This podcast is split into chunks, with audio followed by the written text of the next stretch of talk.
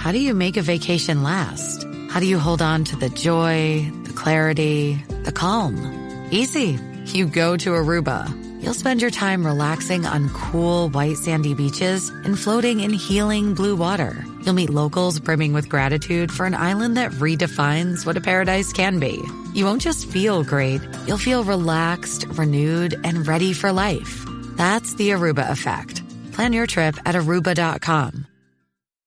You know, I really shouldn't be surprised by these things. I, I don't know why allow these things to surprise me sometimes, but you know, funny thing has happened over the last few months that WWE was was clearly not anticipating. And honestly, there were probably a lot of fans who weren't expecting this either. This groundswell of support for LA Knight. The man who was called up to the main roster as a modeling agent. Remember when he first got called up, he was Max Dupree. Vince McMahon didn't see him as a big star on his roster. He didn't see him as maybe being a world champion one day. He saw him as somebody he could use to try to get other people over. And that didn't work out.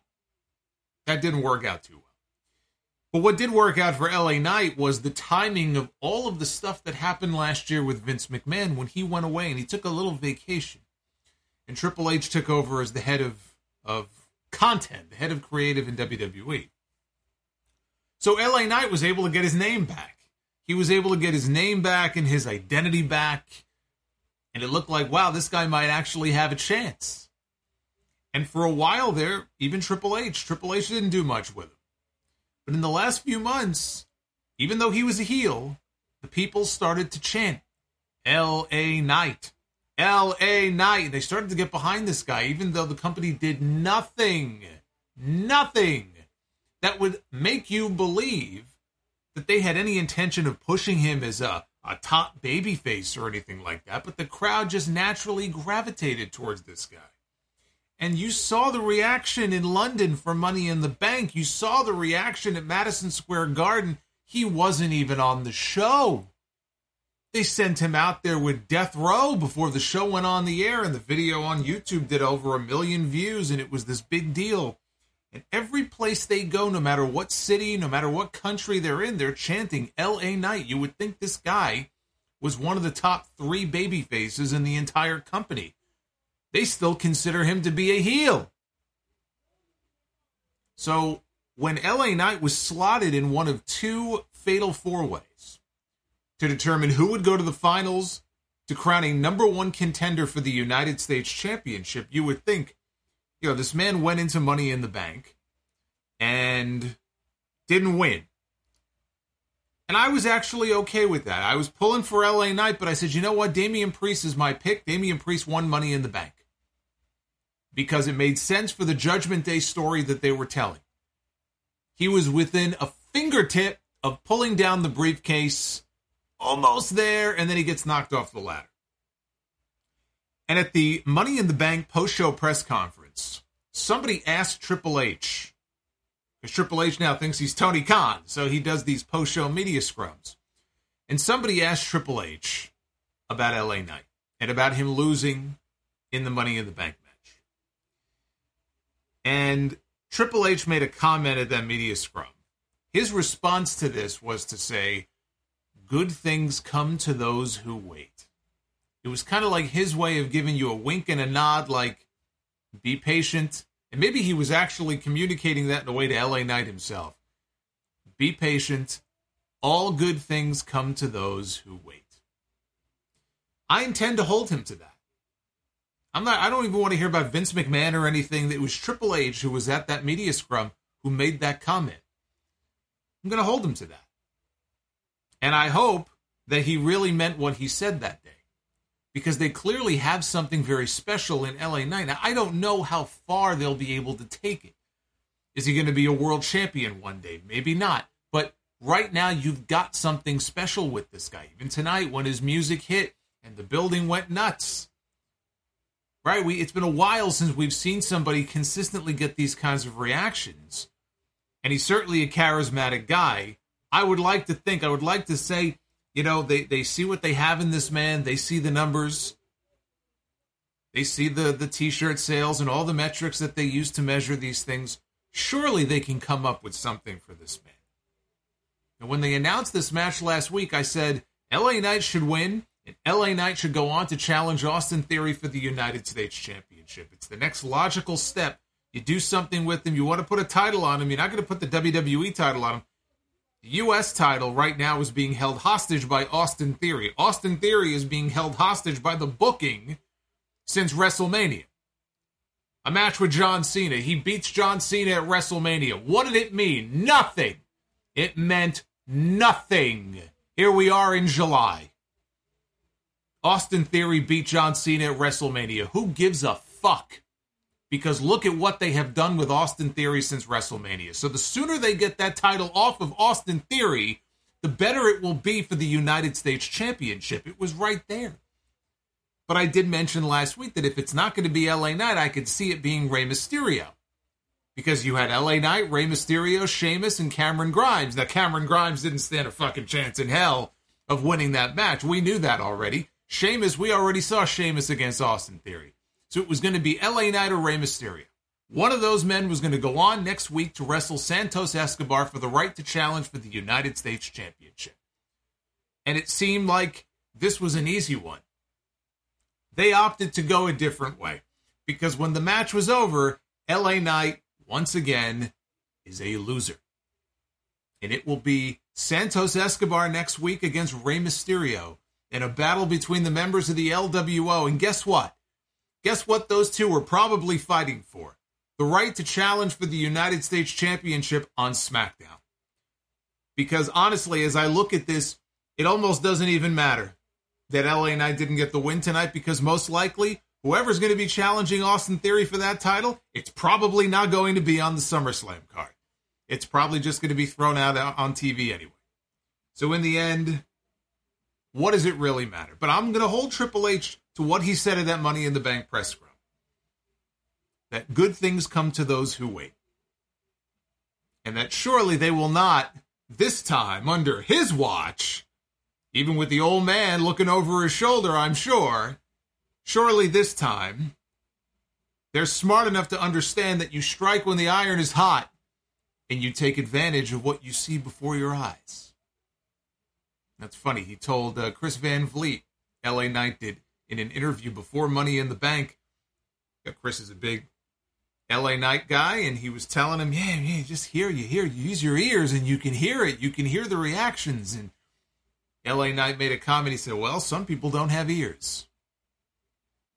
I hope Triple H has two functioning ears and he can hear what's going on. And in the end, he will live up to what he said in Money in the Bank. Tonight, though, it was not meant to be. We had Roman Reigns and Jey Uso, who were billed for a meeting tonight to set the rules of engagement for their match at SummerSlam we found out that it will be under tribal combat. If you're wondering what tribal combat is, we didn't really get a great explanation of what tribal combat is. Basically, it will be no holds barred. Anything goes. Honestly, the bloodline has been the best part of this show now for months. What we saw tonight, closing out the show between these two, was the weakest bloodline segment in a very long time. Usually, as the bloodline segments go, so goes SmackDown. So you can have a really great bloodline segment, and, and when the show is over, it's like, all right, you know what? That felt like a pretty good episode of SmackDown. Sometimes the show is so bad, it's not enough to save the show. Tonight was one of those nights where it just wasn't enough. It wasn't enough to make this show all that interesting. This was definitely not the strongest episode of SmackDown that we have gotten out of this company in recent times. But as the bloodline stuff goes, not a whole lot here. Guess who else was on the show tonight? Dominic Mysterio. Dominic Mysterio has had a very busy week because Dominic Mysterio is the brand new NXT North American champion. He won the title from Wes Lee on the show on Tuesday night. And tonight, Dominic Mysterio pulled off a very impressive feat. He, he may have made history tonight. He pulled off a very impressive feat. He is a member of the Raw roster who was defending an NXT championship on SmackDown. Now, I, I don't want to make a comparison here and say that Dominic Mysterio is the new Mike Awesome, back in the day when you had WWE allowing Taz to go to an ECW show to wrestle a WCW contracted Mike Awesome for the ECW World Championship. It's not quite that, but yes, we had a Raw talent defending the NXT Championship, well, not the NXT title, but an NXT Championship on SmackDown. Amazing. But that's what happened tonight. We got to see the first defense of Dominic Mysterio as the North American champion. There were NXT stars crawling all over the show tonight. They were like cockroaches crawling all over the place tonight. They were in the crowd, they were in the back. It doesn't matter. You can spray one with Raid. There'd be two more that popped up all night long with the NXT stars because they were in Orlando, which of course is their home base, and the home of the WWE Performance Center. And this month also just so happens to be the 10 year anniversary of the opening of the WWE Performance Center. And there's also been a lot of synergy lately between the main roster and NXT. That Dominic Mysterio match on Tuesday apparently did huge numbers for NXT at the end of the show on Tuesday. So prepare to see more of that. We're going to see more main roster crossover on Tuesdays. We're probably going to see more NXT talent showing their faces and popping up on TV. Not, not as many as this week. Uh, because again, they were in Florida, so it was very easy for them to just have everybody backstage. Um, but yeah, they were they were crawling all over the show tonight. Now, there's another uh, important point about tonight's show, uh, and this comes from PW Insider. There were late changes made to the show, and believe it or not, these did not have to do with Vince McMahon, but there were late changes made to the show tonight. Per PW Insider, the word making the rounds at uh, the show in Orlando is that the reason that these changes were made is that there were talents pulled for medical reasons, and one version making the rounds is that there were COVID positives. We haven't we haven't heard these reports in a while, but apparently there were COVID positives or talents who were in direct contact with someone who tested positive for COVID and uh, therefore were not on the show. So, for example, WWE initially, they were not going to announce the women's championship match for SummerSlam by just putting out a tweet and putting out posts on social media, which is what they did earlier uh, this afternoon. They made the announcement on all their social channels that at SummerSlam, it's going to be Asuka defending her WWE Women's Championship against Charlotte Flair uh, and Bianca Belair. They just kind of threw it out there, and we knew that was the direction they were going in anyway. Uh, but originally, the initial plan was to have this uh, match revealed in the ring with Adam Pearce uh, on the show, and they would have uh, all three women in the ring together. Early plans for the show had Iyo Sky one on one with Zelina Vega, uh, but the decision was made to change the segment, and we ended up with Iyo Sky instead, one on one with Charlotte Flair. So uh, some late changes late in the day to the show. Some things had to be changed. Drew McIntyre is there as well. Uh, he did not appear on screen, but I guess he might be there uh, to be part of the dark match. But this is your Friday Night SmackDown review for July 21st, 2023. I am the Solomonster. Thank you for joining me. Now, SmackDown opened. Let's take it back to how we started. SmackDown opened with the second of two fatal four ways. The first one was last week in what they were calling the U.S. title invitational. Last Friday, it was Santos Escobar moving on to the finals, which will take place next week. Tonight, it was Rey Mysterio, Sheamus, Cameron Grimes, and LA Knight fighting for that second spot. Grimes and LA Knight, interesting uh, history between those two. This was the first time they shared the ring together since their feud back in NXT when they were feuding over the million dollar title. LA Knight was the last to enter and the only one to get mic time. So again, there's a reason why I didn't open the stream by going on a big rant about how he's buried. You didn't hear me use that word. People are already coming at me on social media. They saw that I mentioned in the in the original uh, title of the video earlier today. Will they do the right thing with LA Knight? So already I was getting messages from people. You were saying Solomonster? Are you ready to admit that he's buried? No, no, he's not buried again, I, I'm very cautious in how I use that word just because so many people don't know what that means and they just throw that word around. There were things they did on the show, and this was one of them. It's a small thing. I would rather he won the match, but having him come out last and putting a microphone in his hand, they didn't do that for Rey Mysterio. They didn't do that for Sheamus. They didn't do that for Cameron Grimes. They were smart enough to understand we got to put a mic in this guy's hand and let him cut a quick promo and say his catchphrase before he goes down to the ring. So LA Knight comes out. He says SummerSlam is right around the corner, and it's the biggest party of the summer, and the party he wants to go to is the one where he captures the United States Championship. He said that there are three men in his way that will find out whose game it is, and the crowd chanted L.A. Knight. And uh, in retrospect, of course, now that I read these words back, it does make him look uh, kind of stupid for him to come out and say that he wanted to be part of SummerSlam, and now it looks like he's going to be left off the SummerSlam card. The least they could do is get him a promo segment. He needs to be on that show. Doesn't matter what he does. Let him come out and beat up Death Row again but it would be ridiculous for LA Knight to not appear and have some kind of a role on the SummerSlam card this year. They're going to have 45,000 people in that stadium. He's one of the most popular stars in the entire company right now. How the fuck are you not going to have him on that show? In some way.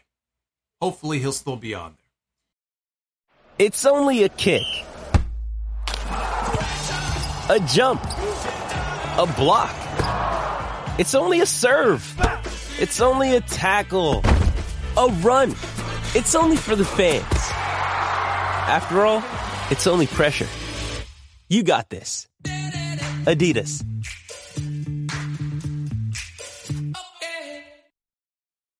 How do you make a vacation last? How do you hold on to the joy, the clarity, the calm? Easy. You go to Aruba. You'll spend your time relaxing on cool, white, sandy beaches and floating in healing blue water. You'll meet locals brimming with gratitude for an island that redefines what a paradise can be. You won't just feel great, you'll feel relaxed, renewed, and ready for life. That's the Aruba effect. Plan your trip at aruba.com. Now, they showed Wes Lee and Dragon Lee, no relation, although I'm sure people watching who don't watch NXT are looking at these two saying, boy, you know, they must be adopted or something because they sure do, they don't look anything alike. Although I guess Dragon Lee has a mask on, so it's kind of hard to tell, but they were in the crowd, both men from NXT. All it see, all it took was Wes Lee losing the North American title on Tuesday to finally get him some face time on the main roster. This was his main roster debut tonight, showing up in the crowd. Austin Theory was ringside for the match. He was next to the announcers. He was not with the announcers. He was not on commentary like he was last week. He was on commentary for the first Fatal Four Way last week, and he was no good which is probably why he was not on commentary. He was demoted to sit next to the announcers this week because they probably listened to that and they said, you know what? They, they spared him from the embarrassment this week. He, he did not do a great job on commentary. You know that you're you're you've been outclassed on commentary when Michael Cole is taking shots at you and, and making jokes at your expense, basically roasting him on commentary last week. So thankfully for him, they uh, they had him sitting to the side. There was a spot early where Sheamus and Rey they were working together. They delivered the ten beats to L.A. Knight and Cameron Grimes. Mysterio then tried an arm drag on Sheamus, but that went nowhere. Sheamus stopped him in his tracks. Sheamus picked up Rey. He slipped out, sent Sheamus into the ropes. And uh, this backfired because Sheamus caught him with an Irish curse backbreaker.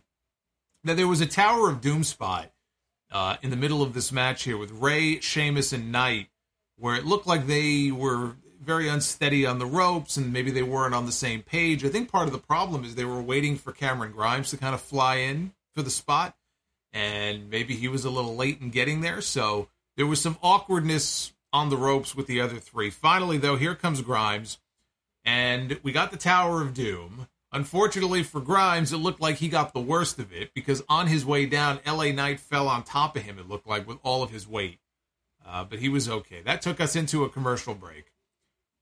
After the break, on the floor, Mysterio sent Grimes into Theory, who got up out of his seat and got out of the way.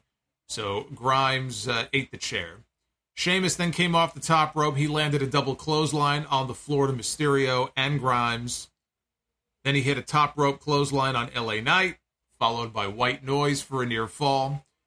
So Sheamus was signaling for the Brogue, and again to show you how over LA Knight is. People love Sheamus. Sheamus is a babyface. He's a respected veteran. People like Sheamus and they cheer for him, but here, when he was signaling for his finish, he got booed. Why did he get booed? Because this was a very pro LA Knight crowd. So they actually were booing him as he was setting up for his finish. He tried for the kick, uh, but LA Knight caught Sheamus coming in, kind of. Again, this was kind of clunky. He barely caught him, but he slammed him down and covered him. Mysterio broke it up. So it looked like after this, like LA Knight might be setting up for a burning hammer. I was like, wait a minute here. Because he got Sheamus up on his shoulders and he dumped him. It wasn't a burning hammer, it was more of an inverted uh, DVD. And Mysterio broke up the pin attempt. Rey came back, he hits a 619 on LA Knight. And then he hits one to Cameron Grimes and Sheamus at the same time because they were both in the ropes together. So he covers Grimes. Rey has the match won. Austin Theory decides this would be a fine time to go ahead and pull Rey Mysterio out of the ring. So he pulls Rey to the floor. Now here comes Santos Escobar, right? Fellow member of the LWO. Santos Escobar is going to face the winner of this match next week. He comes down to the ring. He attacks Austin Theory. He brawls with him, chases him off into the crowd. In the ring, LA Knight lands his, I'm just going to call it the people's elbow until he comes up with a better name for it. it's like his version of the people's elbow, basically. I talked about this with the segment with Death Row before the uh, the MSG show a few weeks ago. They put it on YouTube, and he hit. Now his blunt force trauma finish is almost like a takeoff of the stunner in a way, and he's got that elbow where he hits the ropes, he comes off, and he does the jumping elbow. So it does kind of look like he's using versions of the stunner and the people's elbow. I'm going to call it the people's elbow until he comes up with a name for it. So he hits the people's elbow. But then he gets up and he walks right into a brogue kick from Sheamus. And this is where I knew all hope was lost. All hope was lost. As soon as he ate the brogue, I said, this guy's not winning shit. So he gets kicked in the face. Grimes lands a cave in on Sheamus that honestly, it, it, did not look that good. I used to look, I used to make the comment about that move when he was doing it in NXT. A lot of the times it just doesn't look good. You got to time it just right. Kofi Kingston uses that move.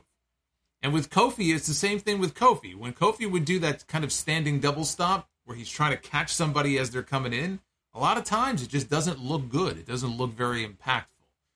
Uh, so I, I, was never a huge fan of the cave in, but hits that on Sheamus. Mysterio then surprised Grimes with a Hurricanrana into a pin for the win at the 20 minute mark. And so that means that next Friday night it will be the battle of the LWO members. It is going to be Rey Mysterio one on one with Santos Escobar. The two of them shook hands and they shared a hug after the match was over. Now, Rey was not using his right arm, something I noticed when the match was over and Rey was posing on the ropes. And then he went over to Escobar. Escobar wanted a handshake, and you can see Rey, he's like, yeah, I can't really, you know, extend my hand out. So uh, maybe he was just selling. It looked like maybe he dinged his arm. It doesn't mean it's a serious injury, but that's concerning. You know, Rey Mysterio. Any anytime you see something like that, and it's Rey, and obviously Rey is is no spring chicken anymore, and he's had his share of injuries. Uh, hopefully, that's uh, nothing serious. They worked hard. I thought the match was good. Um, def- not as good as the the four way from last week. There was definitely some sloppiness throughout this match, and I would not call this a great showing for LA Knight. He looked tentative in some spots. There was another spot where he was supposed to break up the pin. He was late on breaking up the fall. Uh, I'm, I'm, not going to lie to you and say that, oh, this was such a great showing for LA Knight. Uh, when I say sloppiness, he had a lot to do with that. This was not his greatest night in the ring, no pun intended, not his greatest night in the ring. But the there was a rumor going around, and I don't know where this originated from. I think I do. It was one of these Twitter accounts, but there was a rumor uh, before the show that WWE is seriously considering having a Latino champion in the company. And it didn't specify what title or anything like that.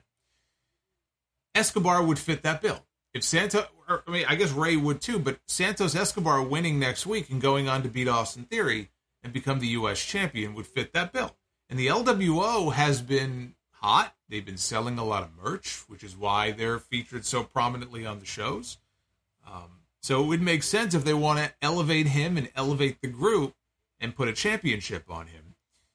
Uh, Escobar against Rey is going to be very good. This is a match I've been waiting to see for a very long time. I didn't think it would come babyface against babyface like this. Rey Mysterio and Santos Escobar next week is going to be a very good match. Uh, I'm not saying that it won't. But the other rumor was that the push for LA Knight would be coming after SummerSlam. So that was the other half of this uh, report here. And that's all well and good. My my issue again to go back to what I was saying without sounding like a broken record. When you have somebody as over as he is, and you have one of your biggest shows of the year coming up, big stadium show. SummerSlam, arguably, you could say is the second biggest show of the year. For me, I, I would say third because I, I love the Royal Rumble. So for me, it goes Mania, then Rumble, and then SummerSlam. When you have someone as over as he is and you're heading into one of your biggest shows of the year, it would be criminal. If he's not on the injured list and you have him sitting in the back doing nothing, it would be criminal for him not to be on the show. Which is why I said before find something for him to do. Even if it's not a match, put him in the ring with somebody, put him in the ring in a talking segment, which is where he shines because we know the guy, he's got the gift of gab. We know he can talk. That's really what's gotten him over more than his matches. he hasn't really had that many big matches anyway, but more than his matches, it's his mouth, it's his personality, it's his charisma. In some ways, he's kind of a throwback. Right, we can get into this whole debate again. What Kevin Nash said a few weeks ago about him being a fucking uh, a rock ripoff or whatever. But you know what? Reminding people of The Rock when The Rock used to come out on TV back in his prime is not a bad thing. And it is insane to me to think that with a show like SummerSlam coming up, and you have the people telling you, we want to see more of this guy, do something with this guy. His music hits, we cheer for. It. We're doing his catchphrase, right? We're doing everything you want us to do. We're supporting him. Now it's time for the company to throw their support towards him, get him on the show in some kind of role. Doesn't matter what it is. The other point I would make about this is when when this segment was over, and it was good that he was not the one to eat the pinfall in the match. That's the other good thing about it. They could have easily had Sheamus hit him with a Brogue kick, and then Sheamus gets knocked out. Rey covers him and steals the pin. They did not pin LA Knight in the match. So he lost, but he didn't really lose, if that makes sense. So that's good. But one thing I it made me think about when this was over, and, and one of my fears, is that it doesn't turn into another Cesaro situation from 2014. Because we've been here before with other people, and Cesaro is one of, I'm sure we could come up with many different names over the years that you could say people were supportive of or they were getting over, and WWE either buried them or didn't do anything with them, or they did, but then it was too late. I remember when uh, Randy Orton, when, when uh, all the Randy Orton RKO stuff went viral. I mean, like, there were videos everywhere of Randy Orton, the RKO out of nowhere. It was like this big viral craze. And it took WWE, I think it took them months to get an, RKO out of nowhere T-shirt out. It's like by the time they did, the craze was over, and I just I always think back to that. It's like there's a history here sometimes of WWE waiting too long to kind of jump on the bandwagon. But I, I think of Cesaro back in 2014. They had something organic in him. People were getting behind. The people were already getting behind him with with the uh, the Real Americans. They were really getting behind him. He got that big win in the Andre Battle Royal, the very first one at WrestleMania 30, when he picked up Big Show and he body slammed him out of the ring. And my fucking God, the whole building, and I was one of them, the whole building went nuts. And I thought this could really be the start of something for Cesaro. Like this right here, forget everything that happened before this. This moment right here could be the launching pad to something really big for this guy. And then the next night on Raw, they bring Paul Heyman out to be his manager. And I thought, this is awesome. And everybody in the building was going nuts when he came out, basically, you know, to replace Zeb Colter. Here's Paul Heyman, right? Who's usually managing Brock Lesnar. Is he going to bring Cesaro into the faction, right? That's huge for Cesaro.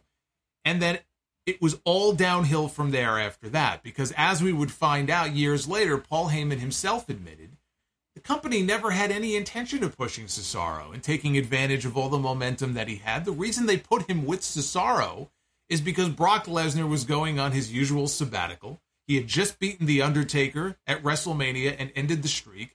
And they wanted to make sure that Paul Heyman had a reason to be on television every week so that he can come on TV and constantly remind us that Brock Lesnar was the one in 21 and 1. until Brock was ready to come back. It had nothing to do with them wanting to push Cesaro.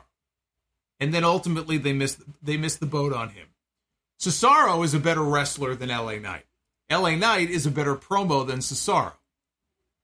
And here's the ultimate point. It doesn't matter how good of a promo LA Knight is. He can come out and have the people in the palm of his hand. He can get big pops. He could come out there and talk. He did it tonight, right? I want to go to SummerSlam, the biggest party of the summer. I got to go through these three guys, but I'm going to do it, and I'm going to be the next United States champion.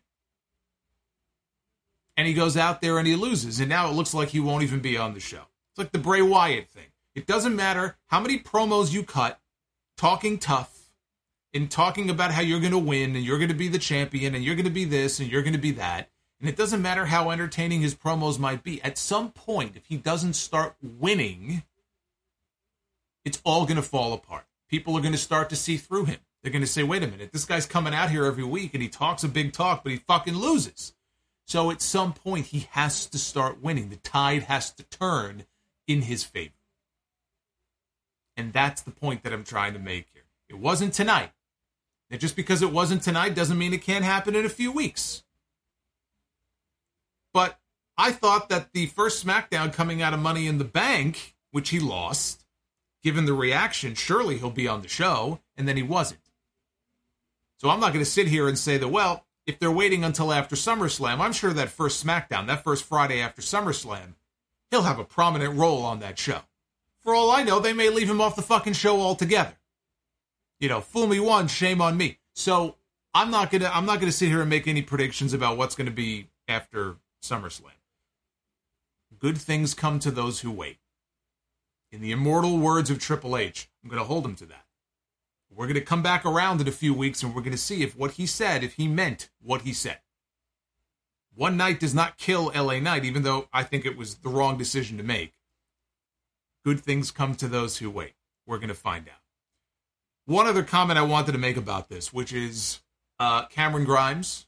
I like Cameron Grimes. I became a fan of his in NXT when at the beginning I really wasn't all that big of a fan, but he won me over. His work is very good. Um, and I think that there's a, a great underdog babyface in there that could get over one day uh, on the main roster. He certainly was not over tonight, and they put him in this match totally cold. He never got a proper introduction on this show. They debuted him. He made a handful of appearances on TV, but they pulled the feud with him and Baron Corbin. Actually, it was Vince McMahon. They were supposed to have a match several weeks ago. Vince canceled it. But I, you know, I thought he was canceling the match. Apparently, he canceled the entire feud because now Baron Corbin is over in NXT, and they're trying to reboot him down there. Unfortunately for Cameron Grimes, that left him without a program. It left him without an opponent, and he's been languishing in the back. But then this week, all of a sudden, they throw him out there cold. So, of course, the people weren't reacting to him. They didn't care. There are people in the crowd who don't even know him. Maybe they saw him a couple of times on SmackDown. They got to do a better job of establishing him and getting him involved in something else. But as far as this match here, the reason he got no reaction is because how could he? They barely introduced him to the show before they pulled him from TV. So they got to get something going for him too. Hey, it's Kaley Cuoco for Priceline. Ready to go to your happy place for a happy price? Well, why didn't you say so? Just download the Priceline app right now and save up to 60% on hotels. So whether it's Cousin Kevin's Kazoo concert in Kansas City, go Kevin, or Becky's Bachelorette Bash in Bermuda, you never have to miss a trip ever again. So download the Priceline app today. Your savings are waiting Go to your happy place for a happy price. Go to your happy price, Priceline. Judy was boring. Hello. Then Judy discovered ChumbaCasino.com. It's my little escape. Now Judy's the life of the party. Oh, baby, Mama's bringing home the bacon. Whoa, take it easy, Judy. The Chumba life is for everybody. So go to ChumbaCasino.com and play over 100 casino style games. Join today and play for free for your chance to redeem some serious prizes. chumba ChumbaCasino.com. No purchase necessary. Void where prohibited by law. 18 plus terms and conditions apply. See website for details. Now, coming back from the commercial break, they showed us in the crowd were the Cavender twins, uh, who were signed to deals. They have not actually started their training yet. For those of you who don't know who the uh, Cavender twins are, Uh, I'm not going to get into the whole thing here. I, I did a whole segment on them uh, on the podcast many weeks ago. I think the clip is on the channel as well. So if you're not familiar with them, you want to know more about them, you can go back in the archives and find it.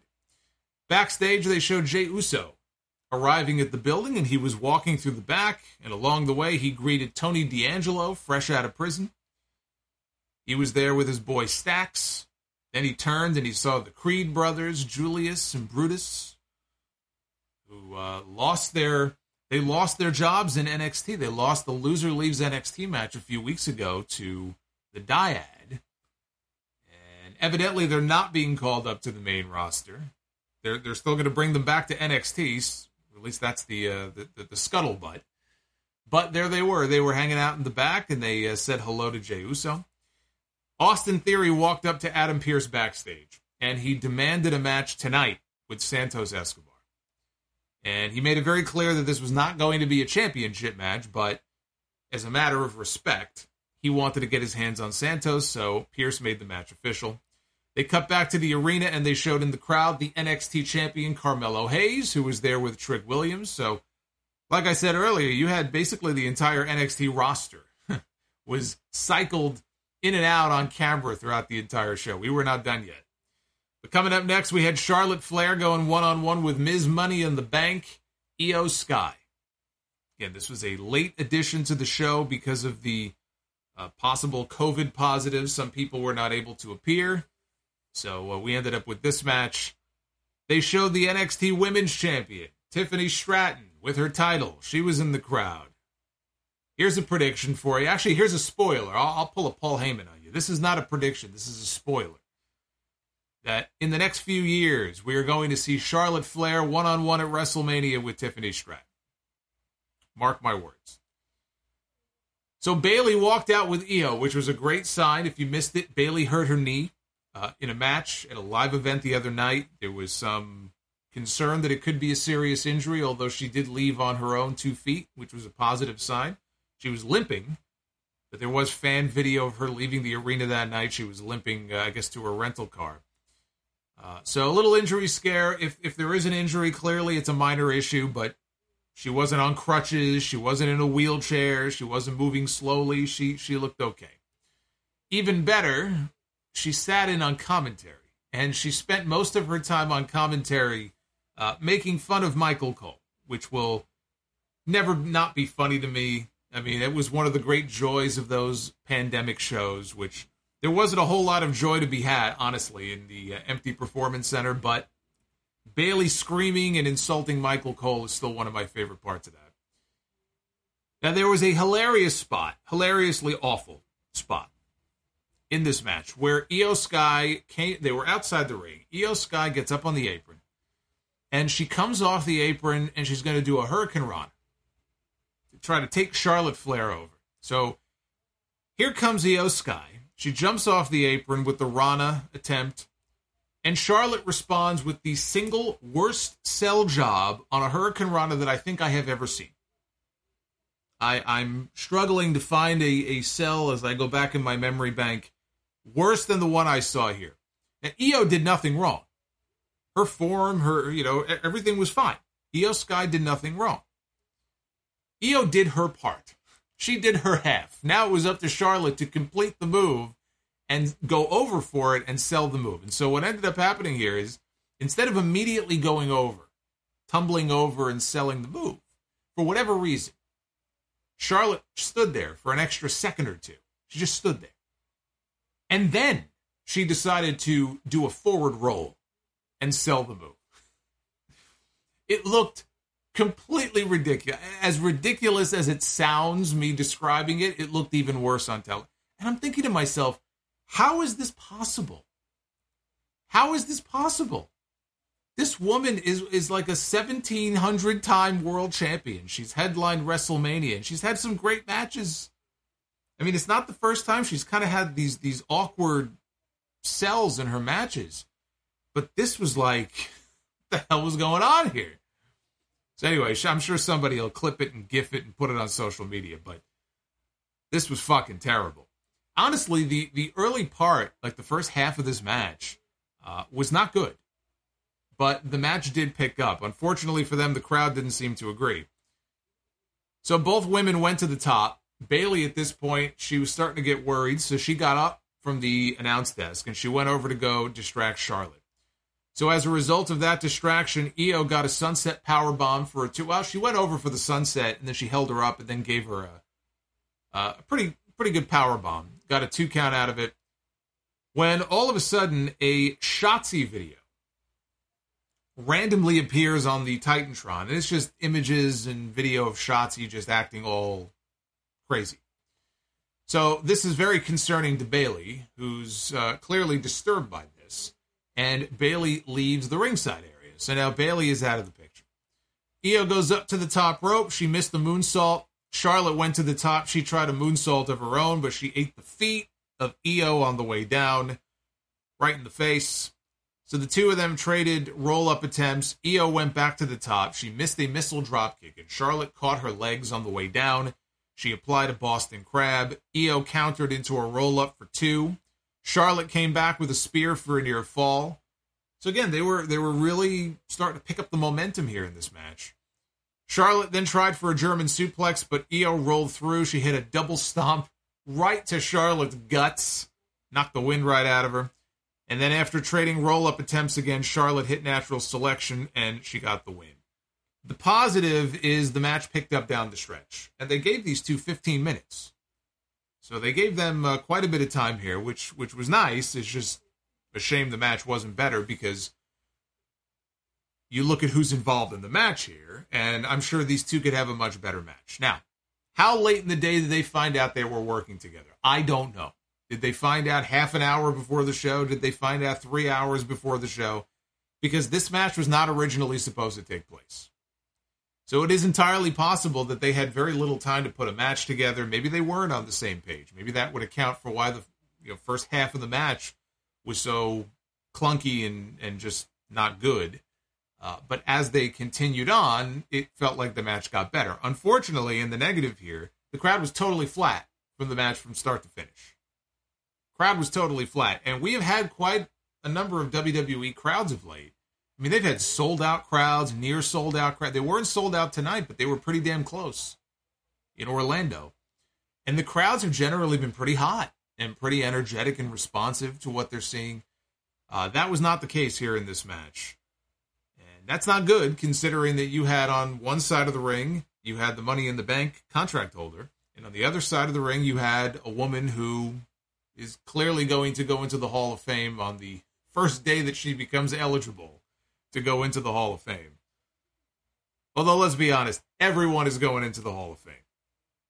Even Stu, Stu the cameraman, is going into the Hall of Fame.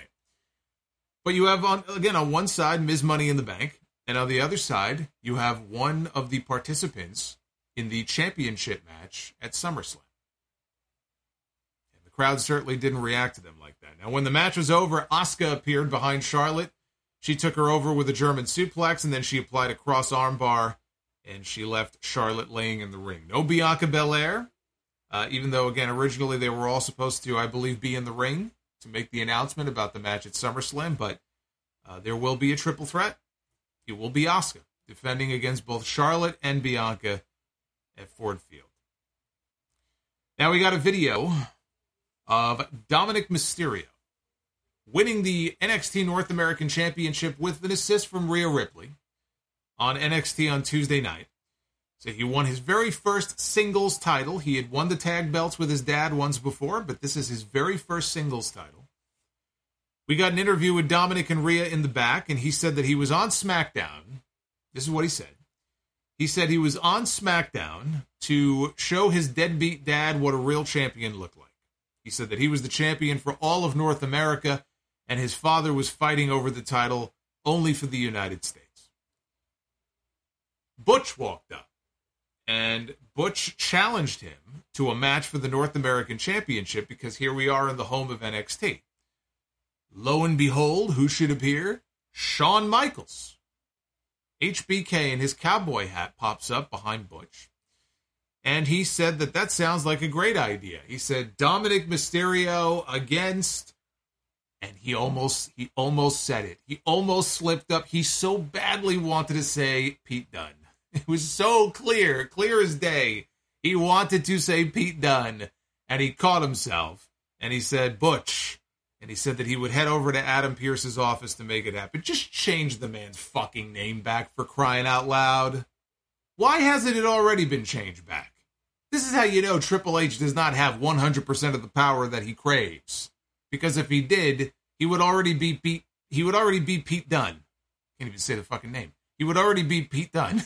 he would not be Butch. He would not be Butch. You know, a couple weeks ago, I don't remember what match it was. I'm typing notes. Some Brawling Brutes tag team match. I'm typing notes. And uh, I almost caught myself because I was reviewing the match and I noticed that it must have been. I, I don't think I made the mistake. It was probably Word and like fucking auto corrected, but it said bitch. So it was supposed to say like Ridge Holland and Butch, and it said Ridge Holland and Bitch, and I had to catch myself before I said, just change the guy's name back. Today's episode is sponsored by BetterHelp. Sometimes in life, we're faced with tough choices. Do I go with ketchup or barbecue sauce on that burger? Do I or do I not go to the gym today? But then there are more serious decisions, and the path may not always be clear. Maybe you're at a crossroads in your relationship with your significant other, or you've gotten a job offer and you're not sure if it's worth quitting your current job for. I've been in that situation before where I had to choose comfort and happiness over money, and it wasn't an easy decision, but ultimately it was the right one for me. Whatever it may be, therapy can help you stay connected to what you really want while you navigate life. You need to learn to have trust in the decisions that you make. Therapy can provide countless benefits like learning positive coping skills and how to set boundaries. It isn't just for people that have experienced trauma in their lives. If you've ever considered therapy, give BetterHelp a try. It's entirely online and designed to fit conveniently into your schedule. All you need to do is fill out a short questionnaire to get matched with a licensed therapist, and you can switch therapists at any time for no additional charge. They really do make the process very easy. Let therapy be your map with BetterHelp. Visit betterhelp.com slash solomonster today to get 10% off your first month. That's betterhelp, H-E-L-P dot com slash solomonster. Backstage, Bayley and Io uh, were arguing in the back. Bayley looked over, and in her locker space, she saw her luggage, and she turned it around. I guess she could tell that the luggage was, was moved in some way. She turned the luggage around, and... I guess like stabbed into the luggage with a pair of scissors that was still in the luggage was a photo of of herself. Was a photo of Bayley. And obviously we know who did that, so that spooked her and she just grabbed Io and said, "Let's get the hell out of here." So they left uh, never to be seen again. After this, it was Austin Theory one on one with Santos Escobar Say say what does that say already Pete Dunne five times fast? Yeah, I'm not going to do that. But it was non-title. It was Austin Theory and Santos Escobar it was non-title. So you can pretty much guess how this went. Escobar avoided a suplex on the apron. He ended up landing in Enzuigiri. He followed that up with a missile dive to the floor. I mean, honestly, the best in the business. I've been saying it since the King Cuerno days. I mean, the, the velocity that he gets on these suicide dives is just a sight to behold. So he launched himself out of the ring at fucking 80 miles an hour, and he knocked Austin Theory backwards onto the announce desk. Back in the ring, Escobar picked up Theory for a phantom driver. Theory slipped out. He took out the knee. Theory got an Ushigoroshi style backbreaker for another two count. He attempted the A Town down, but Escobar avoided it. Both guys ended up on the top rope, with Theory standing more on the ring post. And Escobar pulled off a very impressive Super Rana, where it looked like he kind of uh, twisted his his uh, positioning, his direction in midair. Hit a Super Rana off the top rope that popped the crowd big. He followed that with a Meteora in the corner and he hit the Phantom Driver for the win. So Santos Escobar picks up the win over the United States champion in this non-title match. Theory's work in the ring is fine. He's he's a perfectly capable in-ring performer, and I we've seen him have some very good matches before. Seth Rollins and, and people like that. He's just not very exciting. And at a time when, I mean, think about this. On SmackDown alone, you have Austin Theory, you have Grayson Waller, and if you want to throw LA Knight, you could throw LA Knight in there too. There are a lot of similarities between their characters, especially Austin Theory and Grayson Waller. So they've got to do something, or Theory has to do something to try to differentiate himself from other people because right now it just feels like generic heel number seven. There's just nothing to differentiate him from some of the other faces they have on that roster.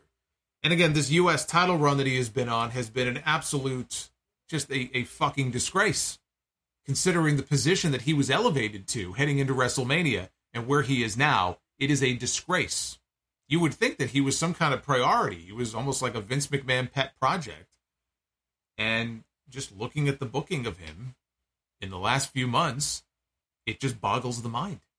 So now it's a situation where the quicker they can get that championship off of him, the better, because not only is the U.S. title not doing anything for Austin Theory, but Austin Theory is not doing anything for the U.S. title.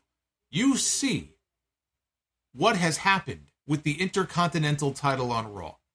You see the way that Gunther and his booking, the way that it has in turn elevated the Intercontinental Championship, has been tremendous the booking is the most important thing. They could do the same thing if they wanted to with Austin Theory. They have just elected not to. Austin Theory is also not the performer that Gunther is. But whatever the case, whatever whatever you think of his uh, in ring work, uh, this match here was meant to showcase Escobar, and I thought to that end this was a success. So, what does Escobar winning here mean for the match at? Uh, well, I was going to say SummerSlam, but again, we don't know. We have to get past next week first to see who wins. Is it going to be Escobar? Is it going to be Rey? The winner of the match next week should be Santos Escobar. Rey Mysterio, I understand Rey Mysterio is a big star. Rey Mysterio can still go. I like Rey. Rey Mysterio does not need to win that match against Santos Escobar next week. Santos Escobar should be elevated by getting a win over Rey Mysterio. Rey Mysterio should, in effect, be passing the baton to his fellow LWO stablemate and letting him go on to challenge for the championship. So that is how the match next week should go. It should not be a Rey win, it should be an Escobar win. So now you get Theory and Escobar. What do you do? He already beat Theory once. This is WWE.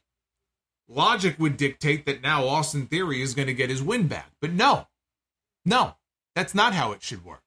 Now, if the plan coming out of SummerSlam is to do LA Knight and Austin Theory, then you know what? Keep the U.S. title on Austin Theory if the plan is to transition the title to LA Knight.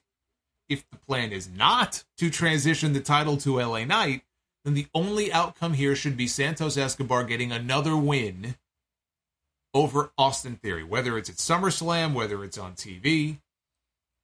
None of this 50 50 booking bullshit. If you're going to push somebody, push them. Push them. One win over Austin Theory, great. Non title means nothing. Give him a second win over Austin Theory. Not only did I beat you, I beat you twice. And this time I took your title. That's how you show, okay, this guy's the real deal. So the worst thing they could do is the typical WWE 50 50 style of booking by having Austin Theory cheat to win and he retains his title. No. Escobar wins next week. Escobar's the one they chose. Ride that horse. Escobar's very good. And if Escobar wins and he goes on to the title match, he should win there too. That should be the outcome. So now we go to the back where Bobby Lashley is hanging out. He's on his smartphone. In walks Carmelo Hayes and Trick Williams. They walked up to greet him. All three men were smiles. Michael Cole on commentary reminded us, uh, actually pointed out how interesting it was that these three would be meeting to talk business in the back when last week we saw Bobby Lashley get into that limo with the Street Profits. And there was no follow up to that. Uh, but it is a very, uh, very interesting development here, seeing Bobby Lashley meeting now with these two, especially since they're still in NXT. Uh, I, I would say don't fuck this up. Whatever they're planning on doing, don't fuck this up. But this is WWE that we're talking about here. So we had Dominic Mysterio one on one with Butch for the NXT North American Championship. It was officially sanctioned by uh, Mike from Grand Theft Auto. Three days into his reign, this was Dominic's very first title defense.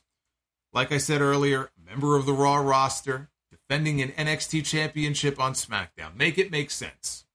Make it make sense. I don't want to hear, well, Dominic said that, uh, you know, that he came to SmackDown to show his father what a real champion looks like. Since when does Dominic Mysterio make the fucking rules? Make it make sense. Butch landed a back elbow. He bent some of Dom's fingers and his wrist back. Rhea slipped Dom a chain behind the referee's back, but Ridge Holland ran down to the ring to steal the chain away.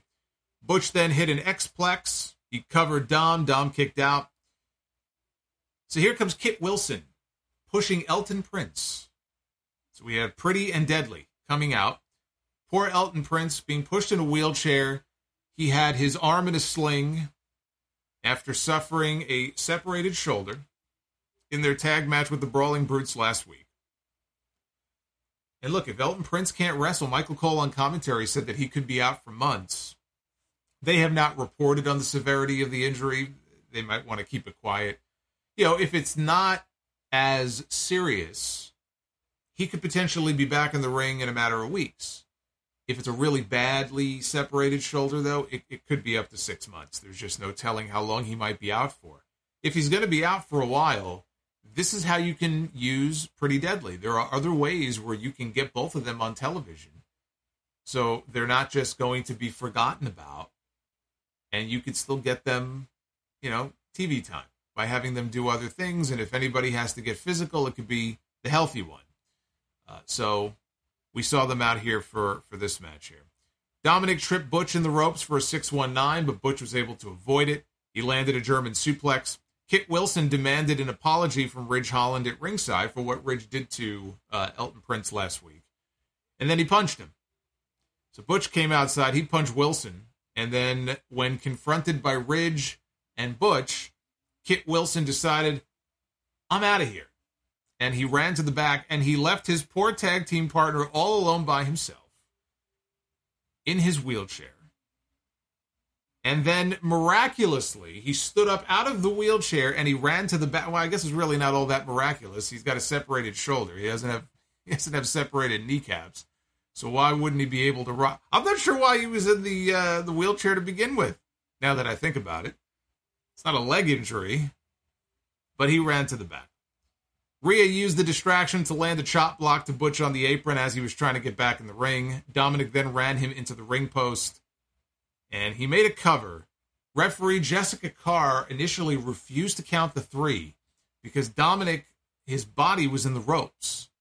And she's trying to tell him, You're in the ropes, you're in the ropes. So it took, I don't know how many more seconds it was. It may have been another four or five seconds uh, that, you know, Pete Dunne had to lay there for before Dominic finally, you know, pulled him over. They got away from the ropes, and it was the finish. So, you know, had to get him out of the ropes here. He wasn't supposed to kick out and then finally he pinned Butch to retain the title.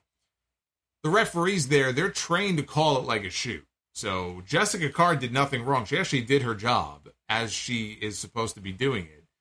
You call it like a shoot. If the guy is in the ropes, you're not supposed to call or you're not supposed to count the three. So that was that was all on Dominic there. That was not her fault. She had more sense than all of the referees in AEW do, I can tell you that. If this were AEW, it could have been they could have had their feet hanging out of the ring, and Paul Turner or Rick Knox, they still would have counted the fucking three. Hey, it's Kaley Cuoco for Priceline. Ready to go to your happy place for a happy price? Well, why didn't you say so? Just download the Priceline app right now and save up to 60% on hotels. So, whether it's Cousin Kevin's Kazoo concert in Kansas City, go Kevin, or Becky's Bachelorette Bash in Bermuda, you never have to miss a trip ever again. So, download the Priceline app today. Your savings are waiting Go to your happy place for a happy price. Go to your happy price, Priceline. Step into the world of power, loyalty, and luck. I'm gonna make him an offer he can't refuse. With family, cannolis, and spins mean everything. Now, you wanna get mixed up in the family business. Introducing The Godfather at ChumbaCasino.com. Test your luck in the shadowy world of The Godfather slot. Someday, I will call upon you to do a service for me. Play the Godfather, now at ChumbaCasino.com. Welcome to the family. VGW Group, no purchase necessary. Void where prohibited by law. See terms and conditions 18 plus. So a win for Dominic. I'm going to talk more about the Dominic Mysterio stuff on the podcast on Sunday, but um, I did not mind him winning the championship on Tuesday. In fact, I think it was I think it was a good idea. I think it's going to be great heat for the Judgment Day, and and now all but Balor have some sort of title or accolade in the Judgment Day. Rhea Ripley is the women's world champion. Dominic is the North American champion. Damian Priest has that money in the bank briefcase. It's all on Finn Balor now. Finn Balor has to go to SummerSlam and beat Seth Rollins to win that world heavyweight title, or else he's going to be the odd man out with nothing to show for it. So it fits the story. The show closed with the Bloodline. Roman Reigns, Paul Heyman, and Solo Sikoa out to the ring for their contract signing for Roman's SummerSlam match with Jey Uso. They were out there to discuss the rules of engagement. It's a, a fine movie back in the day. I believe that was, if I'm not mistaken, Samuel L. Jackson. Am I remembering correct? I believe. I that was over 20 years ago. The rules of engagement. So there was a table in the ring, as there usually is for these contract signings. Roman was at the head of the table. And he asked Jey if he still wanted to do this. And Jey said, Yeah, he has to do this because Roman put Jimmy in the hospital. He said, You made me do this. Reminds me of the early days of this whole story when Roman first manipulated Jey into joining with him. And remember, there was a segment on TV this is back in the Thunderdome days.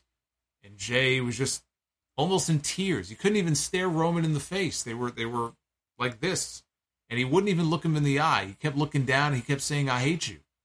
Why are you do why, why are you doing me like this? I hate you.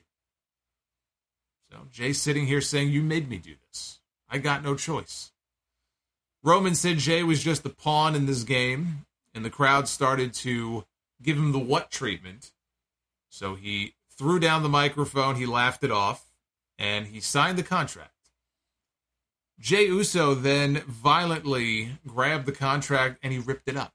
He opened the book, he took the contract, and he ripped it up into little pieces. He told Roman, he goes, We don't need no contract. This is our blood. He goes, This is tribal combat now. And Roman was uh, a little taken aback by this notion of tribal combat. He asked Jey, Do the elders know about this? Jey told him it was their idea. He said, Tribal combat. That means anything goes. If I want to light you up with a stick, I can. If I want to use a chair, I can. If I want to put you through the announce table, I can. Or grab that lady's left slipper over there and smack you around with it, I can do that too. Not the left slipper. The right one is bad enough not the left one. I mean, first it was the chancla, and now we're talking about the left slipper. I mean, it only gets worse. So Roman told Orlando and he told little Jey to shut their mouths. So now, now he was visibly angry. He asked Jey if he thought this was his first rodeo. Like I haven't been running this place for the past 10 years. So he sat his not so undisputed title on the desk, on the table, and he stood up and he told him, let's go. And Jey said again, it's tribal combat now. And he slowly rose to his feet. Roman then removed the ulafala from around his neck and he placed it on top of the championship. And both men walked around the table so that they can meet in the middle of the ring. And they shook hands. They shook hands, and Roman went to go leave when Solo Sikoa snapped. He overturned the table. He grabbed Jey Uso. He reared back for the Samoan spike, and Roman stopped him. And then Jey delivered a super kick to Solo, and he knocked Sikoa out of the ring. Now Roman was staring at Jey. Jey was staring at Roman. Roman then slowly exited the ring, and the two men stared at each other from afar to end the show. Michael Cole on commentary said that their match at SummerSlam looks to be not only for the championship, but also for the right to be the tribal chief. This was the weakest bloodline segment that they have done in a very long time, uh, which is not to say that it was a bad segment. It just was not nearly as good as any of the other ones they've been doing in the past few months. It was not uh, in in that realm of quality, um, and just frankly, just not as interesting as some of the other Bloodline segments that we've gotten. Uh, I also thought they did not do a great job of explaining the significance of the tribal combat stipulation. You know, other than it's it's basically no holds barred. It's like it's like any extreme rules match or any kind of stipulation match in this company, basically, where we're going to see kendo sticks and we're going to see chairs and we're going to have people put through tables. It's the same bullshit we see in every single wrestling match these days. Only they're calling it tribal combat. But Michael Cole, he did mention the winner um, being able to call themselves the tribal chief. And, and we did have Roman laying the necklace down on top of the title. Uh, so clearly that was symbolic. I just think they could have done a better job of, of really explaining what's on the line here in this match. Now, we still have a few weeks to go before SummerSlam. I'm sure we'll get video packages and stuff. There may be a more formal explanation. Maybe we'll get some of the elders to be on TV. You know, I, I'm surprised that we haven't had Rikishi pop up at some point for some kind of segment throughout this entire bloodline thing. It may yet happen. But we still have a few weeks left to go. Overall, though, I thought that this was not this was not a great episode of SmackDown. This was not overall a great episode of SmackDown. Uh, next week, Rey Mysterio will have his match with Santos Escobar to crown a number one contender for the U.S. title. And hold on to your socks, everybody. We got Karrion Kross going one on one with Karl Anderson. I don't know about you, but I, I sure can't wait for that. That's going to be a barn burner next week. So that's your uh, SmackDown lineup for next Friday, at least until it changes. Check the Twitter poll 51% thumbs up and a uh, roughly 49% thumbs down score. So we almost have an even split between the thumbs up and thumbs down for SmackDown, which is pretty much in line with what I just said. This was not a great episode. So it's right there, almost on the equator line.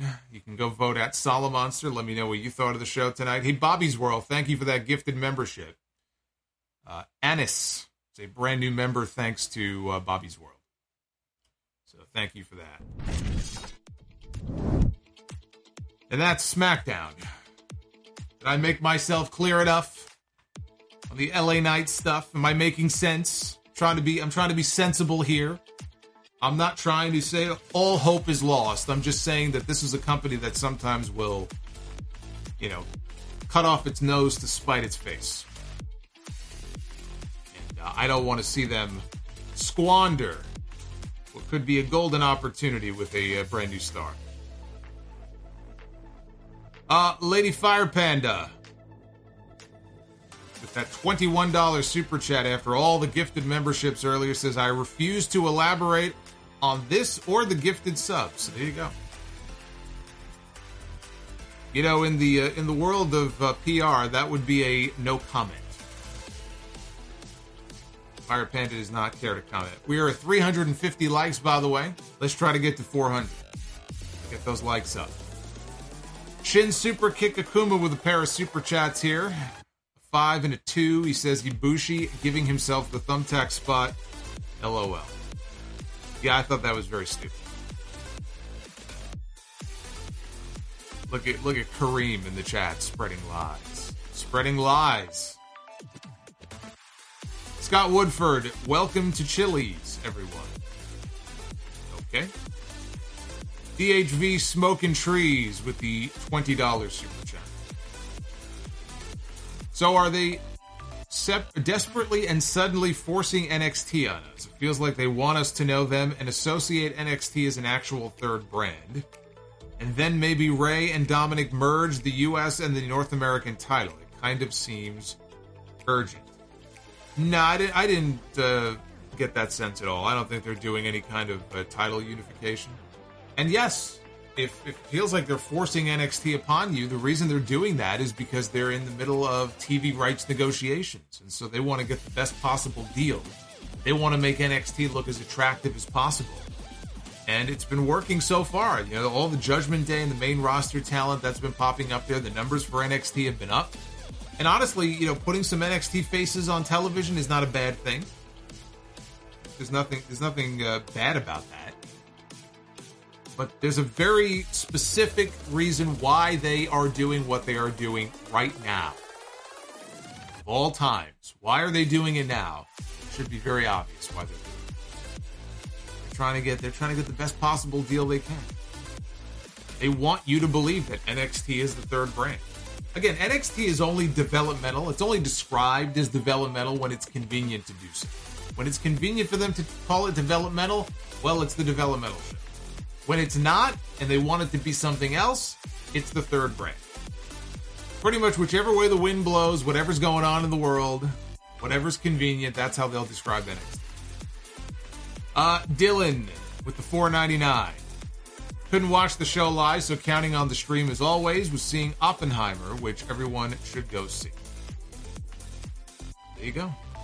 A lot of people went to see uh, Barbenheimer today. How many of you saw Barbenheimer? The double bill.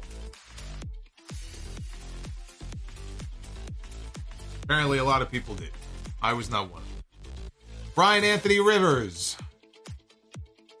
Bluey done crossed over into wrestling. Bluey. Who's Bluey? Uh, Jessica Herman, LA Knight losing, killed it for me tonight. F you, Vince McMahon. Uh, DEH Sires, think you were right about LA Knight when he had that sloppy match with Rey. Even tonight, there was so many late spots and sloppiness during the match. Yeah, and I and I I've mentioned it both times. I don't shy away from it just because I'm an LA Knight fan, and I I would like to see them capitalize on the popularity that he has right now, uh, because he is he is unique from a lot of the other talent they have on the roster right now. Even if you think he's, you know, too similar to the stars of the past, there aren't really very many people on the current roster there like him.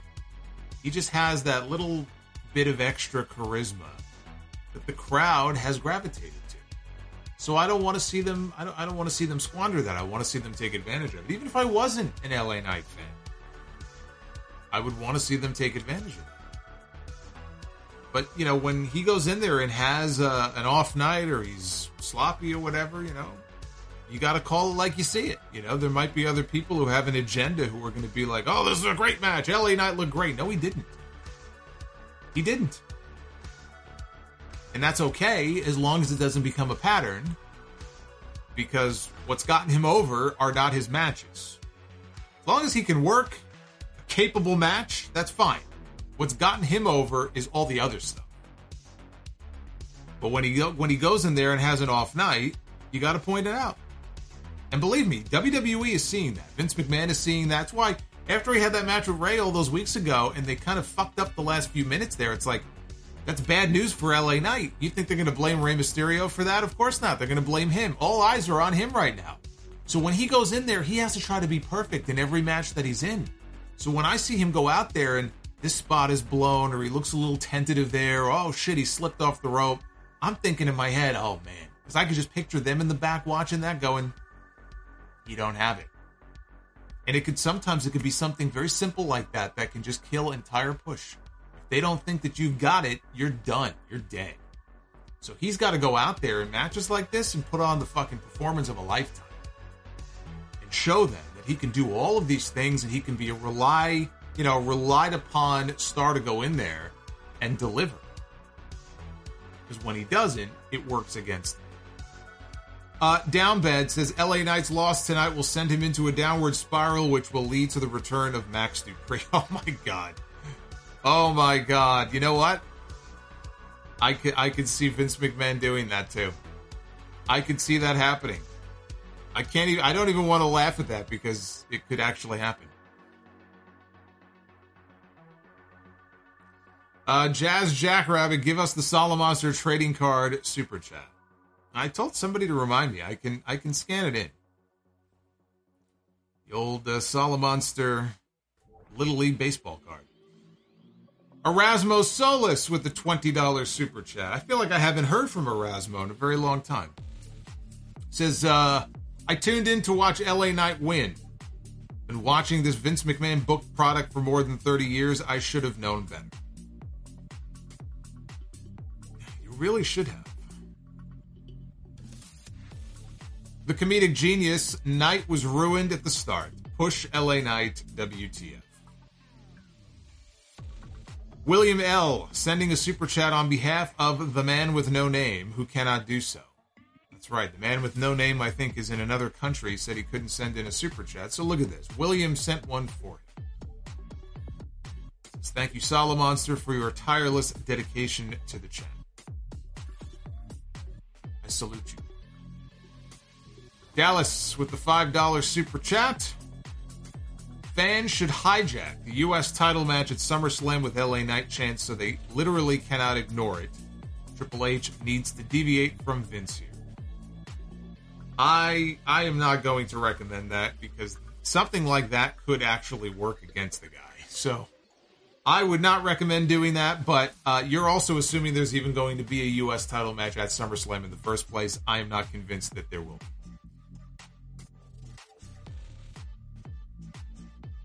A nitty gritty became a, a sound off superstar. What's going on, Nitty? Lady Fire Panda, as the lady of the chat, let me be the first to say hello to the 35 new GWO members. And now that you are all in my debt, I expect my grass to be cut at 10 o'clock tomorrow. So you know what you need to do. You better cut her grass. Better cut her grass, pull some weeds, do whatever you got to do because Lady Fire Panda has been very generous tonight. We are 20 likes away from 400, I'm being told. So uh, that's very cool. Max with the two bucks. Could LA Knight challenge Roman Reigns after SummerSlam? No. No. Honestly, that would be probably the worst thing that he could he could do because we all know how that's going to go. So I think there there are certainly other things you could do. That's why I was so big on the U.S. title. You, you'll notice I wasn't advocating that he should be the one to challenge Roman Reigns for the championship because I try to be realistic about these things. That's not going to happen and end well for LA Knight. He'll just be another victim, and when he loses, he'll lose interest in it. The U.S. title, not that there's this great plethora of, of, of, challengers waiting in the wings for him, but at least if he wins the U.S. title, it gives him something. It gives him something, some sort of accomplishment, some sort of achievement. Then he can defend it against different people. It's it's not realistic to think that they're going to put him in there with Roman Reigns and he's going to win. So you got to ask the question: Do you want to see him wrestle Roman Reigns coming out of SummerSlam, knowing full well that he is not going to win? Are you okay with that? Because at least he'll be in a good position for a few weeks or for a month. Or like me, would you rather they do other things with him and you know kind of build him up a little bit more? And who knows, maybe in a few months, maybe at the beginning of next year, maybe his name is in the conversation when it comes to the Royal Rumble. I don't think he's going to win the Royal Rumble no matter how hot he gets. I don't see it. As I sit here in July, I don't see it. It does not mean that he cannot be in a good position but I just don't see that happening. I still feel like it's it's Gunther's or Cody's to win when it comes to the Royal Rumble next year.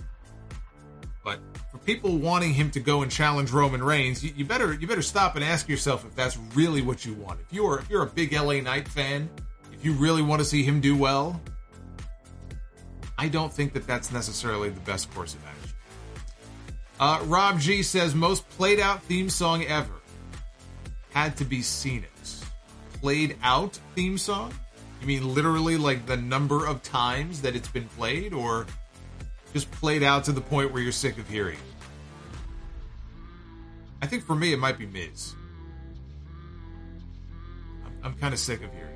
Hello, it is Ryan, and we could all use an extra bright spot in our day, couldn't we? Just to make up for things like sitting in traffic, doing the dishes, counting your steps, you know, all the mundane stuff. That is why I'm such a big fan of Chumba Casino. Chumba Casino has all your favorite social casino style games that you can play for free anytime, anywhere with daily bonuses. That should brighten your day a little. Actually, a lot. So sign up now at chumbacasino.com. That's chumbacasino.com. No purchase necessary. VGW Group. Void were prohibited by law. See terms and conditions. 18 plus.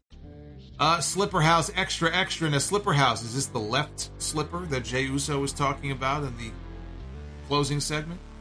The cave in against the Brogue kick is laughable. it is. It is. It is very laughable. Anderson Blitz, plot twist. Triple H is mad that LA Knight got over by himself. Well, that is certainly possible too. That that would also be a very WWE thing. Uffman Entertainment. Knight seems to be getting over on his own, and we all know how big of a no-no that is. Well, yes, we do. Dr. Scorpio give Knight his own talk show segment and call it the LA Experience. Sorry, I had to. No, you, you, you really didn't, actually. But you did anyway. Red Emissary of Darkness, I failed to see Santos's appeal outside of Latino. He's a very good wrestler. He's a very good wrestler. If you're looking for someone who can cut promos and can be funny and can do all these different things, we, we really haven't we haven't seen him yet uh, have the chance to go out there and, and do any of that. It was kind of a quick transition out of nowhere where he went from being a heel to being, you know, part of the LWO, and he's not even the top guy in the LWO. But the thing about him, I think that people like, and I think that the company likes, we've been hearing for years. They're trying to create the next big Latino star. For a long time, they thought they had it. They thought they had that person in Alberto Del Dipshit. It turned out not to be the case. So, still to this day, even in 2023, because it is such a big market, they have a lot of fans. I mean, you know, in, in all different parts of the world and different places who are big WWE fans, and they want to tap into that market. So they're looking for that next big Latino star. I don't know if it's Santos Escobar, but if, you know, if they're going to try, I mean, I think that's a great spot for him to be in. What works to his advantage is he's he's fluent in English, right? They they've signed a lot of talents from all parts of the world, Japan, Mexico, other countries, who don't speak the language or they're not fluent in the language as great as they may be in the ring. That's not an issue for him.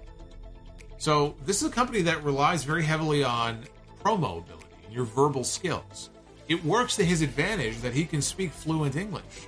He kind of checks all the boxes that they that they look for. He's not super over, but he's definitely more over now than he was before. Giving him the rub from Rey Mysterio, giving him the rub from the LWO stuff, and when they had Bad Bunny come in, he was part of that whole thing. That helped. That was smart of them to do that. But he's still he's not over at a high level. I think with him it's going to take time. I think the crowds are responding a little bit better to him now, but you know, still when he's out there by himself, there, there's still a lot of work to be done. You know, there's still a long ways to go. But he checks a lot of the boxes, you know, that they're looking to, to check. So if they want to strap the rocket to him, and, and I'm not saying world champion, but strap the rocket to him and give him a big push, you're not going to get any argument out of me. You know, he's a very good talent, and uh, I, I hope big things for his future. I have no issue with them if they want to push Santos Escobar. Eric Deshawn says at this point, Vince is going to revive the 24 7 title and put it on LA Knight just to make the fans shut up. And he'll get that 24 7 title over more than anybody else before. J Glow, time for you to change your name to Shillow Monster. Don't be so naive. WWE will not push LA Knight, and you know it. This show was terrible. Well, it certainly was not the greatest SmackDown, but uh, here you go. Jay Glow has no hope, no optimism whatsoever. He says LA Knight basically is buried. We'll see who's right and who's wrong. Dithronic 78, if Roman loses by disqualification, say if Solo jumps in, does Jey become the tribal chief and not just. Or does he become the tribal chief but not the champion? Well, again, they, they didn't do a very good job of explaining any of this, so. Um, and I don't think they're going to explain that. They're not going to come out and say, well, if Jey wins by disqualification, he'll still be the tri. No, the champion. Whoever the champion is going to be coming out of SummerSlam will be the tribal chief. DEH Sire says U.S. title match is going to be on a SmackDown. SummerSlam already has nine matches, so I doubt they had that one also. And the crowd tonight was terrible.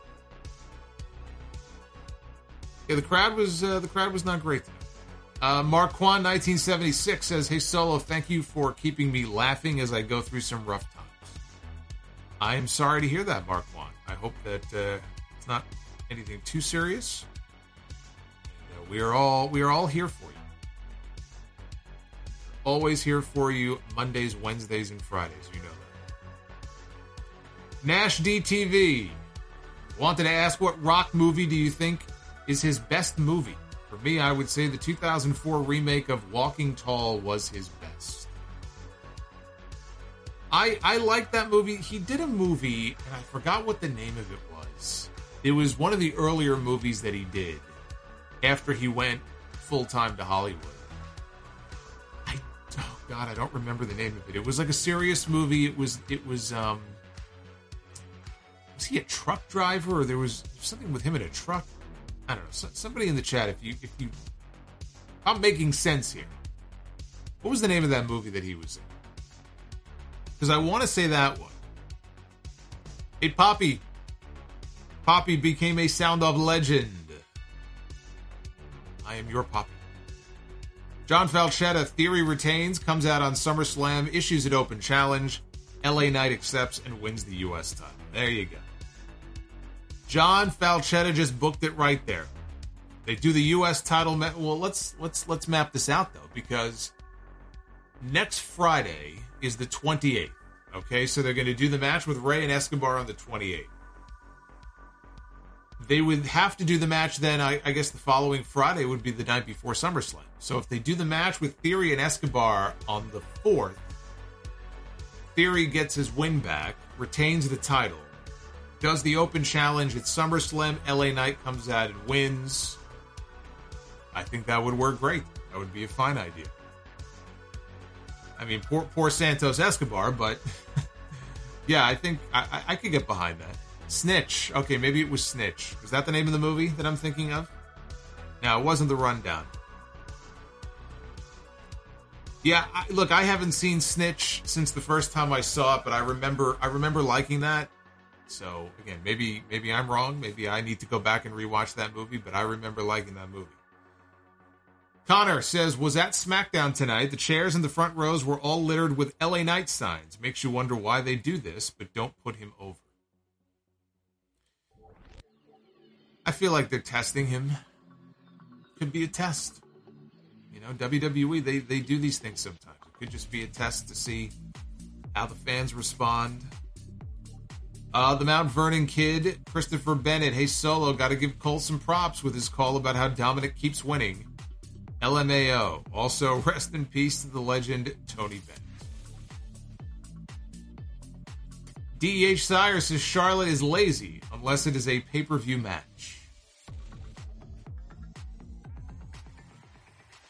Ennis with the 9.99, his very first super chat.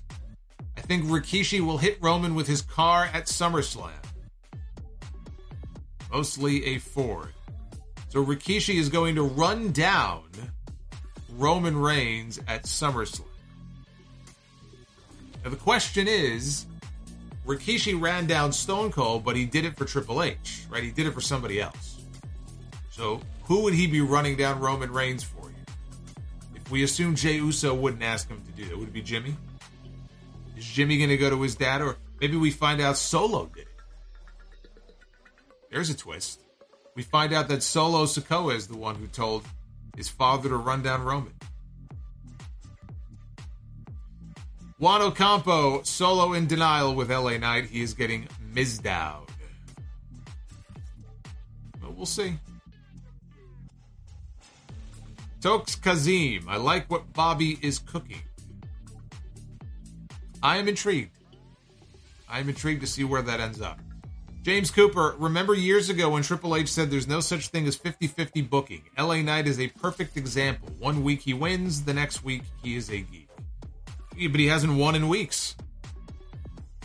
He's lost more than he's won. He won that one match against Rey Mysterio in the lead up to Money in the Bank. That's it. He's lost three or four other matches otherwise, including Money in the Bank. At some point, he has to start racking up wins, or he loses whatever credibility he has with the audience. At some point, they will catch on to the fact that he's a loser. And that's when you're dead in the water. You don't want that to happen. Nitty gritty with the 999. I think LA is going to be a victim of getting over and the E killing his push, especially if he's botching. What do you think? Especially that he's over 40, or does that not matter? It shouldn't matter. They got plenty of people on that roster a lot older than him. Uh, he's not over 40, he is 40. Or maybe he's between 40 and 41, but it should not matter. I can't tell you it doesn't matter. It probably does to some degree in their eyes that he's not, you know, a, a young guy anymore. You know, young as compared to the other people on the roster, but um, the other stuff that you mentioned there, yeah, I just I just talked about that before. You know, as far as the uh, some of the rough spots in the matches and stuff, you know, if that if that continues, I don't know if it's just that he's nervous. I, you know, who knows? But the more that happens, the more that's going to work against. Him. Home Slice 1998. He's Hey, Solomonster, first time donating, long time listener. Is Knight in limbo the next two weeks? What can he even say or do at this point? I like John's idea that he just mentioned a few minutes ago. Uh, it would it would be, bad for Santos Escobar, but they do the U.S. title match on the Friday before SummerSlam, and Theory retains, and he does an open challenge the next day at SummerSlam, and LA Knight wins. That would still that would get us to the destination that we should have been in in the first place. And it would be a big moment for him a big surprise moment. And i'm sure the people would go nuts for it. That's why i said I, i'm not I know, and look, I don't blame some of you after tonight who were jumping on the on, on the LA Knight is done. You should have known better bandwagon here, but I, that's why I say Triple H saying good things come to those who wait. I'm willing to wait until SummerSlam and that first summer, that first SmackDown after SummerSlam, and let's see if he lives up to what he said. Good things come to those who wait. That's what he said. Is he a liar? Is he lying to us, or is he telling the truth? Judy was boring. Hello. Then Judy discovered ChumbaCasino.com. It's my little escape. Now Judy's the life of the party. Oh, baby, Mama's bringing home the bacon. Whoa, take it easy, Judy. The Chumba life is for everybody. So go to ChumbaCasino.com and play over 100 casino style games. Join today and play for free for your chance to redeem some serious prizes. chumba ChumbaCasino.com. No purchase necessary. Void where prohibited by law. 18 plus terms and conditions apply. See website for details. Wolfman Entertainment saw the unauthorized true story of American Gladiators from the 90s on Netflix. Highly recommend if you used to watch that show back in the day.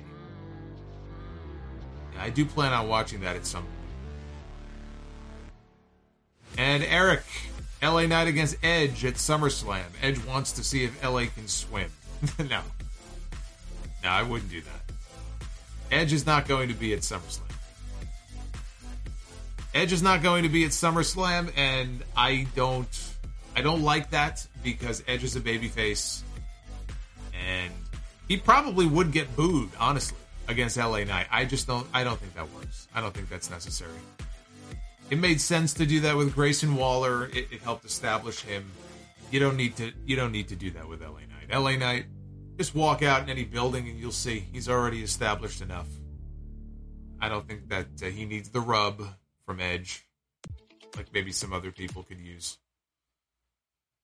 He don't need it. He don't need the rub.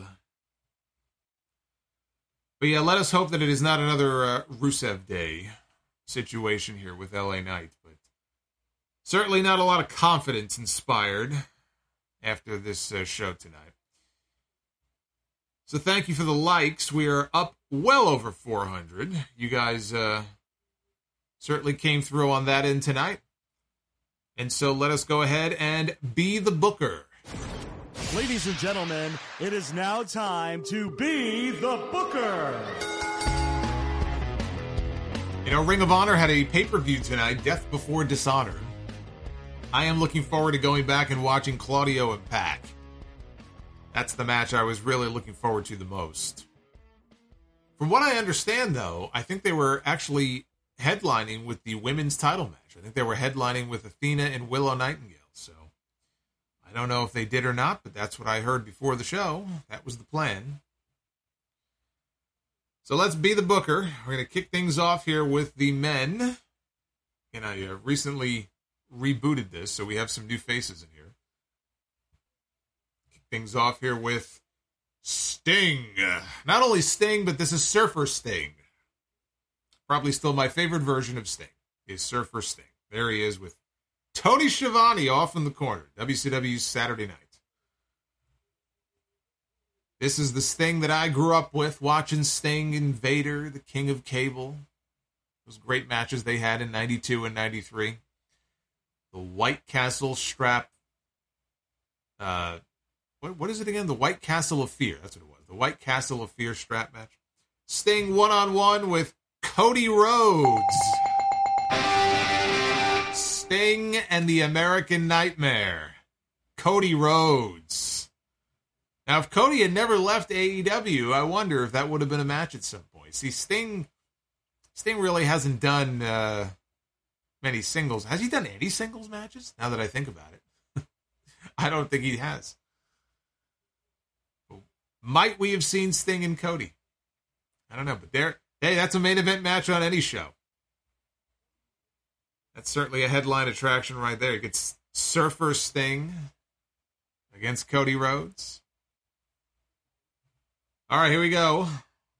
On the ladies' side, we begin with the ninth wonder of the world, Chyna, the former intercontinental champion, former women's champion. Chyna, one on one with Alexa Bliss. Now, I'll tell you why I'm giving it the bell, and not just because if I didn't, you know, Bliss fan would uh, spontaneously combust in the chat. I'm going to give it the bell because, well, for two reasons.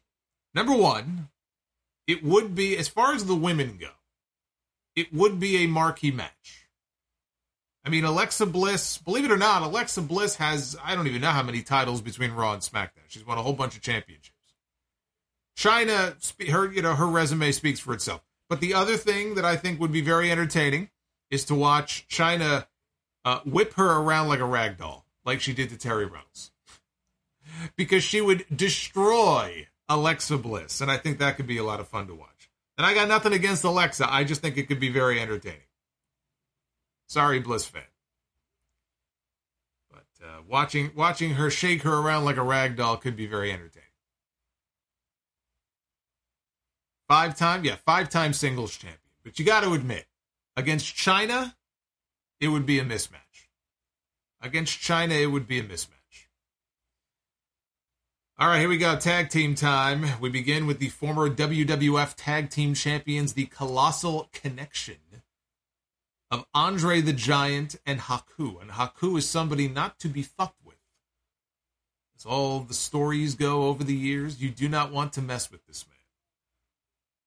Andre the Giant and Haku. Now, unfortunately, Andre was very much not in his physical prime during that period. But let's see. Let's see who the Colossal Connection will be facing off with here in our main event. It will be. Oh my goodness. The Colossal Connection against the Young Bucks. You get Andre the Giant in the ring with Matt and Nick Jackson. I think Andre would just fall on them and squash them. That would be the end of the Young Bucks. You ever hear that old story down in Mexico? There was some kind of, I think, a six man tag maybe. And uh, Andre was down there. Bad News Brown, Bad News Allen, he was down there. Poor Bad News. I guess Andre was having a bad day. Maybe he had a bad burrito or something. I don't know. But Andre was uh, not feeling too well. He was not feeling too well. And unfortunately, Andre had some. Uh, he had some diarrhea. By the way, you know, I hear that diarrhea is hereditary. It's true. Diarrhea is hereditary. That's a true thing. It runs in your genes. I'll show myself out. Anyway, Andre had the runs, and he had the runs on uh, poor Bad News when he gave him a, a butt squash, a butt splash in the corner. As a visual for you. Imagine him doing that to the Young Bucks. Oh boy. I, I'm sure there are some people who would enjoy seeing that. Not the Young Bucks. I don't think they'd like that at all. I am going to be back on Sunday with you for the flagship. That's going to be Sounds Off episode 818. I might be going live as well for Collision tomorrow night. I don't want to make any promises right now to you. I'm leaning towards going live. Uh, simply because I'm I'm not I'm probably not going to be able to the next two weeks. Uh, I'm probably not going to be around next Saturday, and then the following Saturday is SummerSlam. So, sorry, Collision, that's not happening. So uh, I'll try to be live tomorrow night if I can. But Sunday is episode 818 of the podcast, and uh, of course, uh, we do all of the live streams next week. We got Raw, we got Dynamite, and we got SmackDown next Friday. So a lot of content coming up. Be well, stay safe, have yourselves a, a great night great rest of your weekend wherever you may be, and uh, we'll do it all over again very soon, right here on the YouTube channel. I'll see you next time. Take care, guys. Hello, it is Ryan, and I was on a flight the other day playing one of my favorite social spin slot games on ChumbaCasino.com. I looked over the person sitting next to me, and you know what they were doing? They were also playing Chumba Casino. Coincidence? I think not. Everybody's loving having fun with it. Chumba Casino is home to hundreds of casino-style games that you can play for free anytime, anywhere even at 30,000 feet. So sign up now at ChumbaCasino.com to claim your free welcome bonus. That's ChumbaCasino.com and live the Chumba life. No purchase necessary. VGW. Void prohibited by law. See terms and conditions. 18 plus. Lucky Land Casino. Asking people, what's the weirdest place you've gotten lucky? Lucky? In line at the deli, I guess? Aha, in my dentist's office.